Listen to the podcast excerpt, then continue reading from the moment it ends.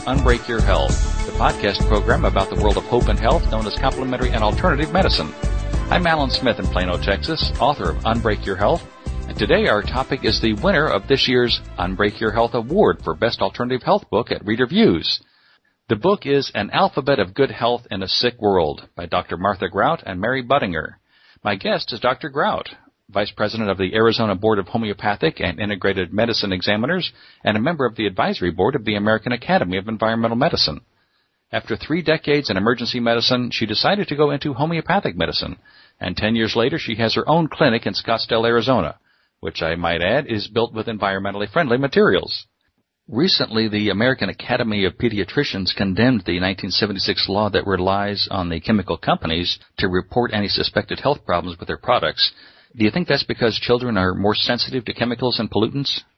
Children clearly are more sensitive simply because by weight they are exposed to larger amounts, of, you know, per pound of pound of kid. They're exposed to larger amounts than adults. I really applaud the American Academy of Pediatrics for coming out with that condemnation. It's been a long time in the making. Dr. Grout, I have to ask one big question because it seems like it's in the news regularly. Why has cancer changed from being something very rare in our society to something being very commonplace today? You know, my suspicion is that better living through chemistry has really backfired. So many of the chemicals that are in very common use have never been tested over the long term. They may have been tested over the short term in animals, but certainly not over the long term. We are exposed to more chemicals now than ever, ever, ever in the history of humankind. And one can only suspect that the levels of cancer have at least something to do with this huge amount of chemical assault that we're experiencing. There are so many different kinds of cancer therapy. One that I noticed that was in your book is called IPT, and it's a very standardized form of cancer therapy in Europe, but it's pretty much ignored in this country. Why is that? And what is that? Insulin potentiation therapy, the proof of concept is that cancer cells almost universally have many more insulin or insulin-like growth factor receptors on their cell surface. The reason for this is that they require very large amounts of glucose. Cancer cells, again, universally are not able to metabolize glucose. They're not able to use the sugar in our blood effectively. They can only use it in a process that's called anaerobic, so they only get two molecules of ATP, which is the energy unit that the cell uses, instead of what other cells get, which is 36 molecules of ATP. So clearly they need lots and lots and lots of glucose. And if we can, as it were, open up the cell wall, open up the cellular metabolism by using insulin, we can sneak in not only glucose, but we can also sneak in chemotherapeutic agents in much higher concentration than would be possible through simply giving the chemotherapeutic agent intravenously, the way it's done in standard chemotherapy. This proof of concept has actually been shown. I have at least two or three articles of that have to do with cell cultures and measurement of chemotherapeutic agents inside the cell under the influence of insulin and without the insulin. The agent is concentrated 10,000 fold inside the cell under the influence of insulin. So it seems like a no-brainer that it would be a really good way to treat cancer. You would think, but you would also see people using much less chemotherapy, wouldn't you? Huge amounts less, yes. We use perhaps 10%, occasionally 15%, sometimes 5% of the dose of the agents. We were talking about the amount of chemicals in our environment today. How many obesogens or obesity causing chemicals do you think are in the environment right now? Oh, anything that has to do with estrogen metabolism, so BPA and all of those chemicals that are used in plastics. There are many, many of them. And you know, we see the effect in the frogs because in the frog population, it is sometimes difficult to tell whether a frog is male or female, and that is because they are exposed to these estrogenic chemicals. we're seeing the same thing in our infant children, in our infant males. There was a term in your book that I loved. Can you explain what you mean by electrosmog? Well, if you think of Los Angeles, or even Phoenix, where I live, you look across the horizon and you see a cloud of brown, which is essentially a combination of dust and hydrocarbon chemicals from from cars, largely from vehicles, but also from industry, trapped in the atmosphere above a city. The same kind of thing can happen with electromagnetic waves. And so we have cell towers and radio towers and a myriad of pieces of electronic equipment, uh, wireless telephones, computers, monitors, radios, all of which produce electromagnetic waves because that's how they communicate with each other. And unfortunately, these electromagnetic waves oftentimes will affect the human physiology in ways that are very difficult to measure. They don't necessarily affect everyone. There are many people who can walk through these myriad of electro- electromagnetic waves and not have any effect whatsoever. Uh, there are some people who cannot. One of the things that has been shown is that some diabetics, when they are exposed to electromagnetic frequencies in even a standard physician's office, have higher measurements of blood glucose and higher blood pressures than they do if not so exposed. It's really quite remarkable how sensitive an antenna the human body is. Do you find it strange that countries like France and Germany are dismantling their wireless networks in schools and libraries while we're very busily putting cell towers right on our schools? Yeah, it's pretty typical, unfortunately, of our country we seem to believe that if harm has not been shown, therefore it must be safe. Where in Europe they do appear to believe the opposite until safety has been demonstrated. We should probably assume that something may be harmful and we should test it. Is the current drug therapy for ADHD really just an expensive short-term fix? In my mind, yes certain people for whom the drug therapy works actually extremely well in the short term. In the brain, there is a place in the midbrain at the base of the brain where an area of communication between nerves occurs. It's called the reticular activating system. Some people do not have sufficiently good control over their nervous system to be able to turn off stimuli.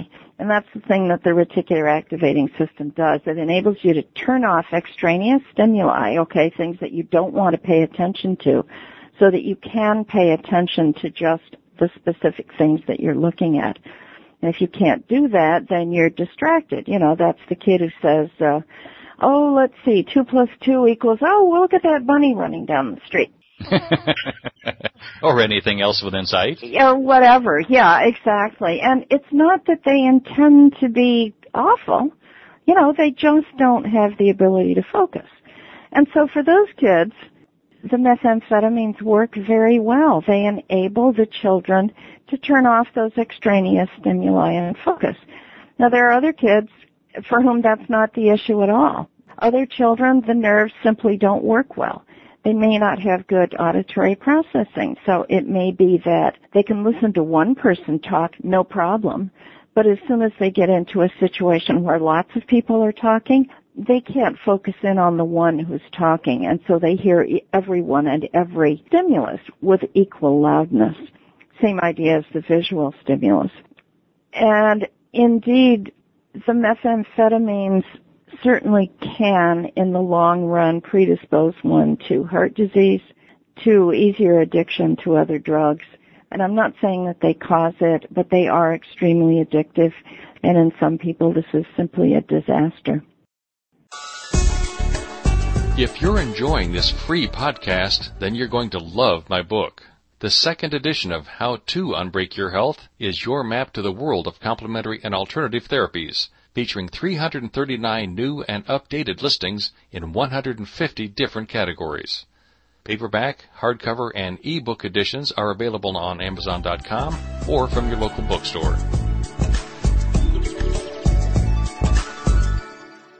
Chronic inflammation is behind many of our illnesses today, isn't it? It certainly is.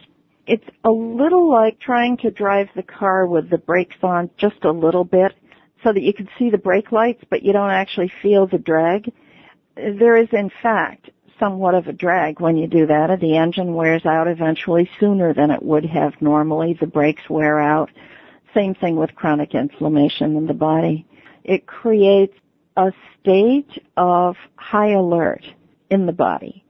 And we know that when we're under very high alert, that's really important if there's a situation that requires it. Uh, the lion is running toward us, well, we better get good and ready to run or climb a tree or haul out our gun or something.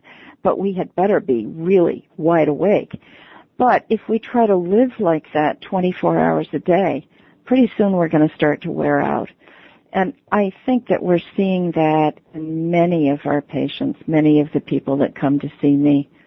They've just been under high alert for so long inflamed because of the foods that they're eating, the lifestyle that they're living, the drugs that they're taking, that, you know, they just start to wear out early. Speaking of your patients, why do so many folks with chronic illnesses come to see you? Actually, it's very interesting.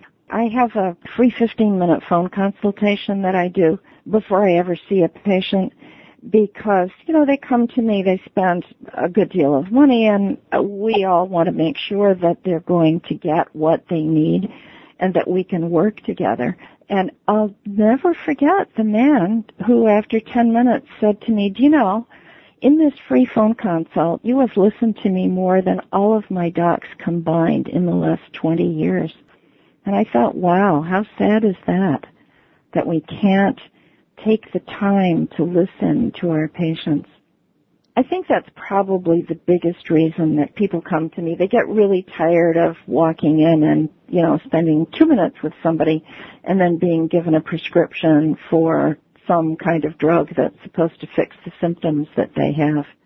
It's really sad. Because of the way allopathic medicine is currently set up, people can only come in and talk about one problem. And if they have another problem, they have to make another appointment to talk about the other problem. I don't know that it's necessarily a conscious way, but it certainly results in fragmentation of the visit, the physician-patient relationship, and the whole treatment. And I don't think that's conducive to health. What is green medicine? I would say that green medicine is the kind of medicine that is practiced by the homeopathic and integrated medicine community in the state of Arizona. It is sustainable medicine. The kind of medicine that enables us to grow and develop and get healthy through strengthening our own body's mechanisms. Now clearly there are times when the body is not strong enough to heal by itself. And at those times, we require extraordinary forces. Pharmaceuticals, surgery, radiation, chemotherapy. There are simply times when those are required. But overall, green medicine involves strengthening and supporting the body, diagnosing where the big major potholes are in nutritional status, filling in those potholes so that then the body itself can take over with its own normal regulatory mechanisms and start working the way it was intended to work in the beginning. So much of our health obviously depends on diet, but there's so many misconceptions. I mean, we're programmed almost daily that osteoporosis is the result of a calcium deficiency, but that's not really the whole story, is it? Not really. Osteoporosis is a long-term consequence of chronic inflammation. And so if there's been an inflammatory state through food sensitivity or allergies or simply high stress lifestyle, abnormal bacteria in the gut, chronic use of antibiotics, chronic exposure, and high, high body burden of heavy metals. I mean, there's so many things that can be inflammatory And all of those can result in the final result of osteoporosis if that's where the individual is susceptible.